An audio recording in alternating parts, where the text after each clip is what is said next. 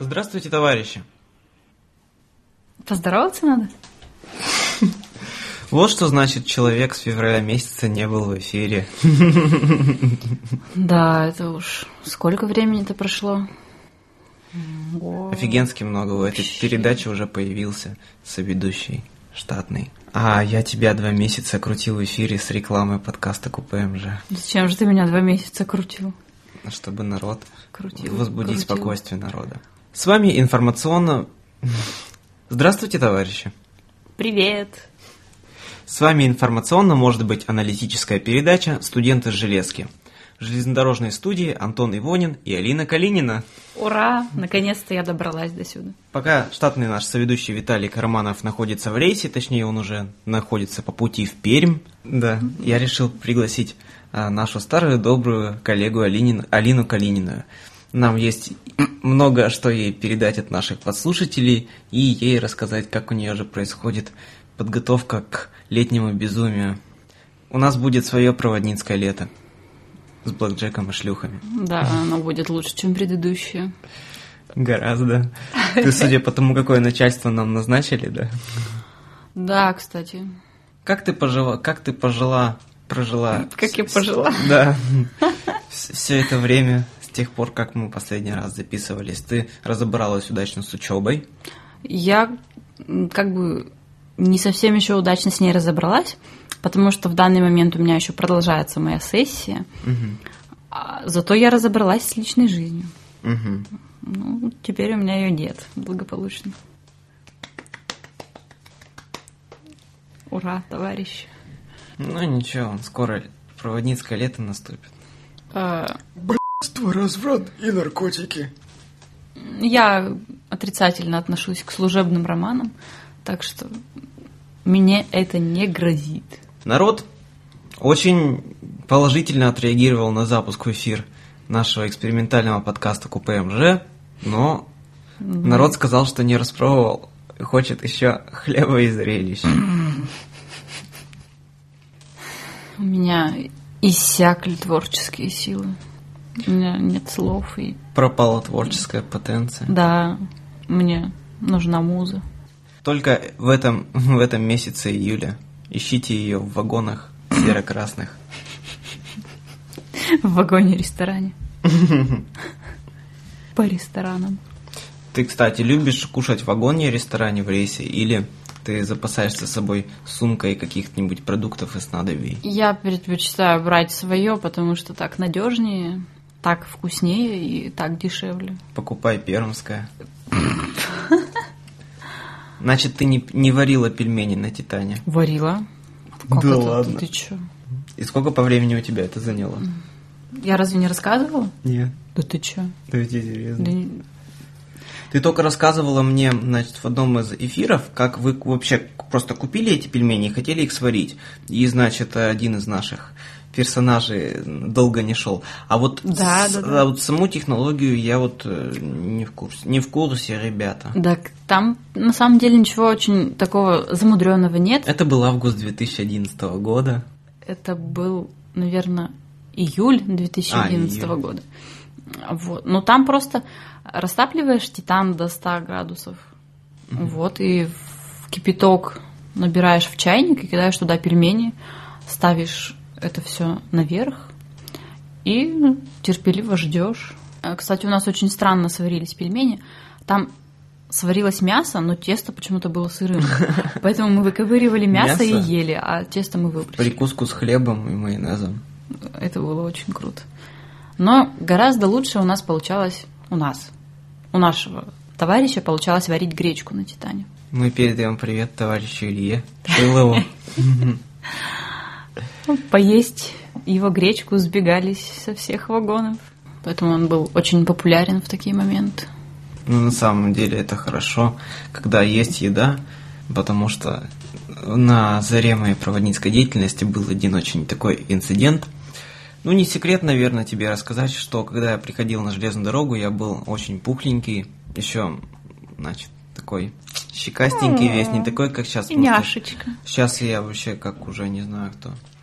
Так вот, на заре моей проводницкой деятельности, когда деревья были большими, а, значит, э, И руки вверх еще крутили в поездах круглыми сутками. А мы всегда были трезвыми. Да, поездные электромеханики. Вот не надо. Сейчас-то они хоть более-менее как-то остепенившиеся. А, ну 90-е, да. Нулевые. А 90-е это еще хлеще. Это был третий рейс. Это жаркий июль 2009 года. И меня, как человека центрового, который всегда фактически едет при штабе рядом с рестораном, поставили в этот, в третий плацкартный вагон, вдали от всех. Меня, конечно, в тот рейс кадровые проводницы утешали, что рядом со штабом. Меня утешали, ну ничего, ты вот у нас с нами. Это при штабе всегда одни тормоза ездят. Угу. Не, не всегда, на самом деле. Рядом с тобой сидит человек, который почти все три года на десятом плацкартном вагоне ездил. Ну и вот.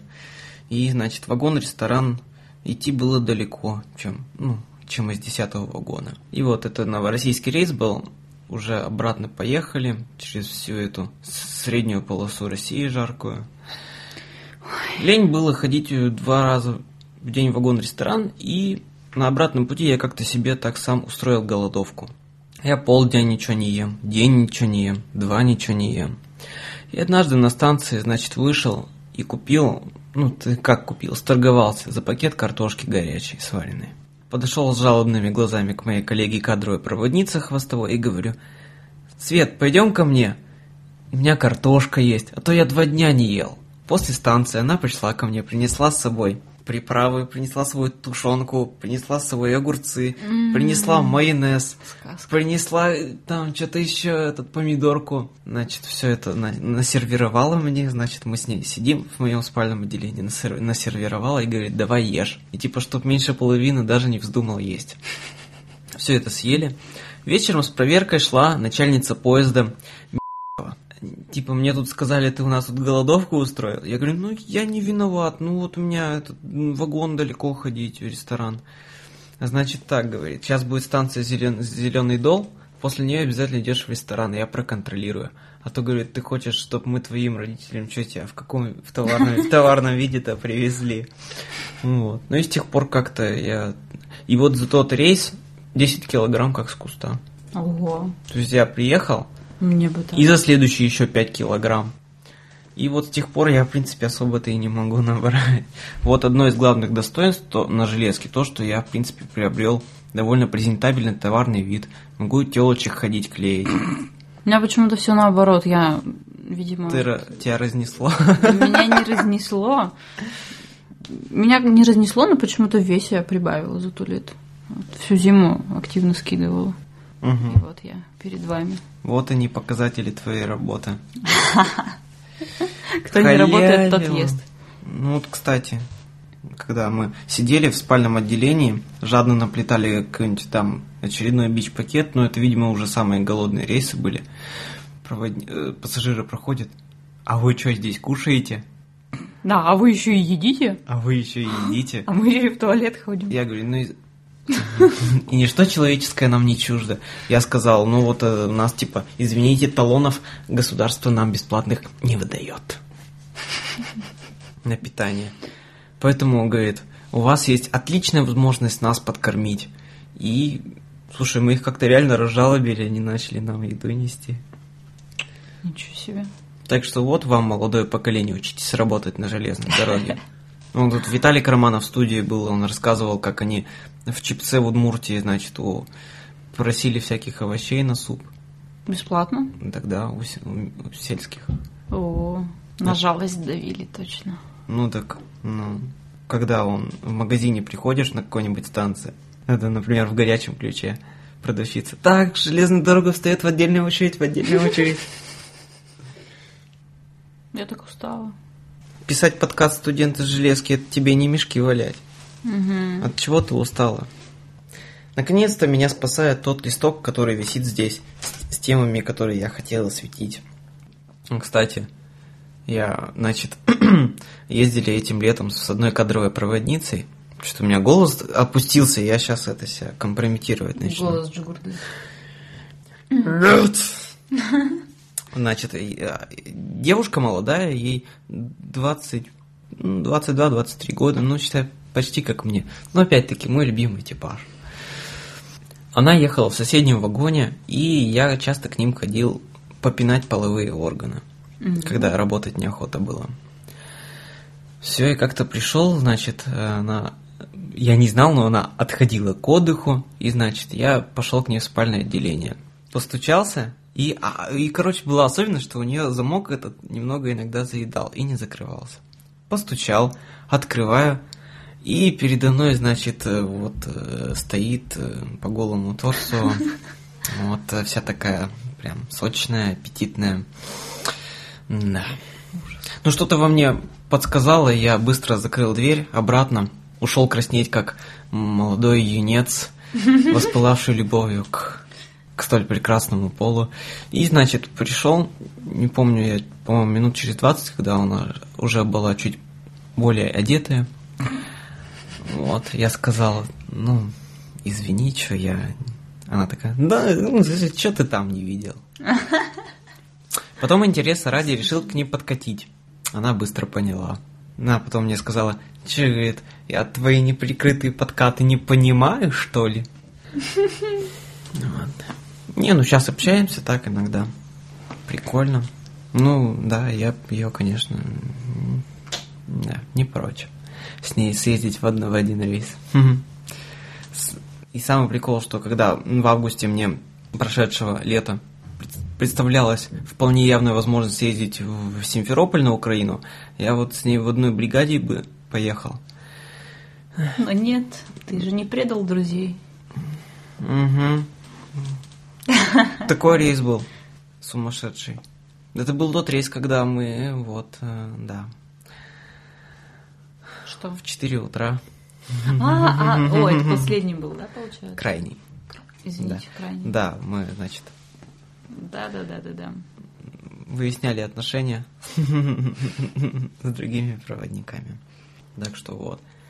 Но, кстати, по поводу гитары, это далеко не единственный инцидент. Вот тем же самым, в том же самом рейсе, когда я устроил голодовку, ну, я уже тогда брал с собой в рейс гитару, и, значит, одна, ну, и все знают прекрасно в отряде, что с собой я всегда вожу кейс минералки, а то и два. Мгм. И все, и вы все нагло приходите ко мне ее бить. Я смотрю Ну, по глазам, даже же. ты этого не лишена. Ну, Как же, так, ну пить-то охота. Мне минералку скоро надо будет за нематериальные услуги отдавать. Это за какие такие? Смекаешь? Был бы ты ростом повыше. Так, вот так тебе. Ну что, тебе мои гордые 175 сантиметров не нравятся? 190 минимум. Мой любимый размер. Угу.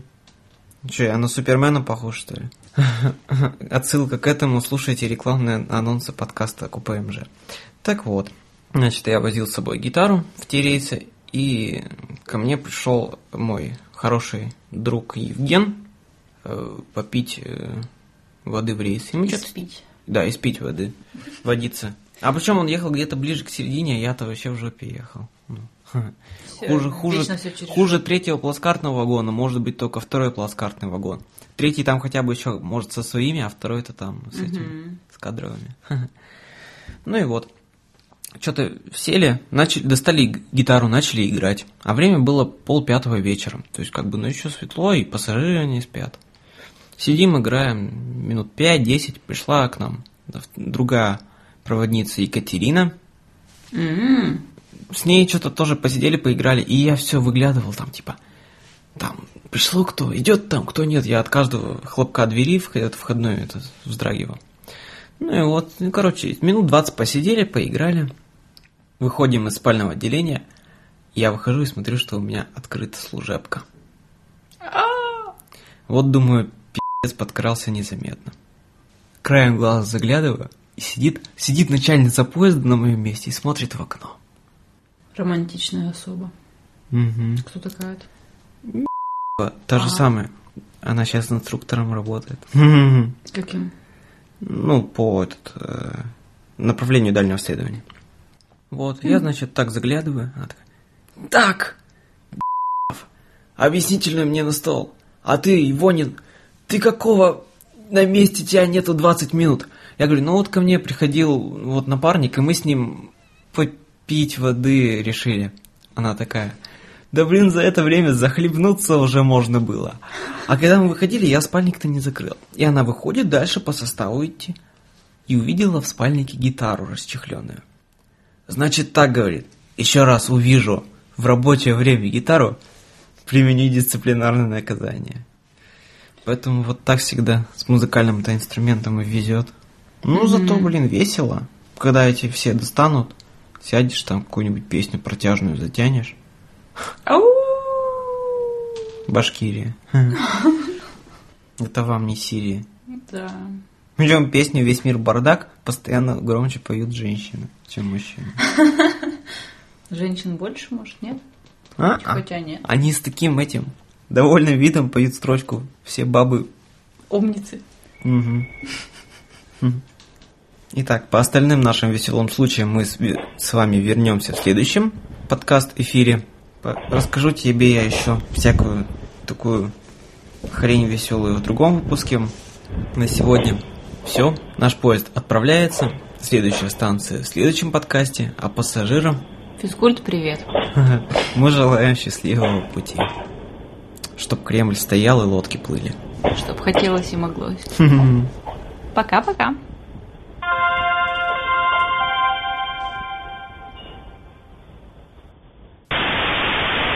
Ну, я не хочу быть этим накачанным мускулистом с, с телом обмазанным маргарином. Я такой, какой я есть. Пусть меня любят простые женщины. Это правильно. Пусть любят. Я сказал, пусть любят, а то хватит надоело уже в одного, значит, это. Че это в одного-то? Ну, такая вот судьба злодейка. Тебя не поймешь, что в одного, то не в одного. То вдвоем. То вдвоем. То втроем. Хоровод.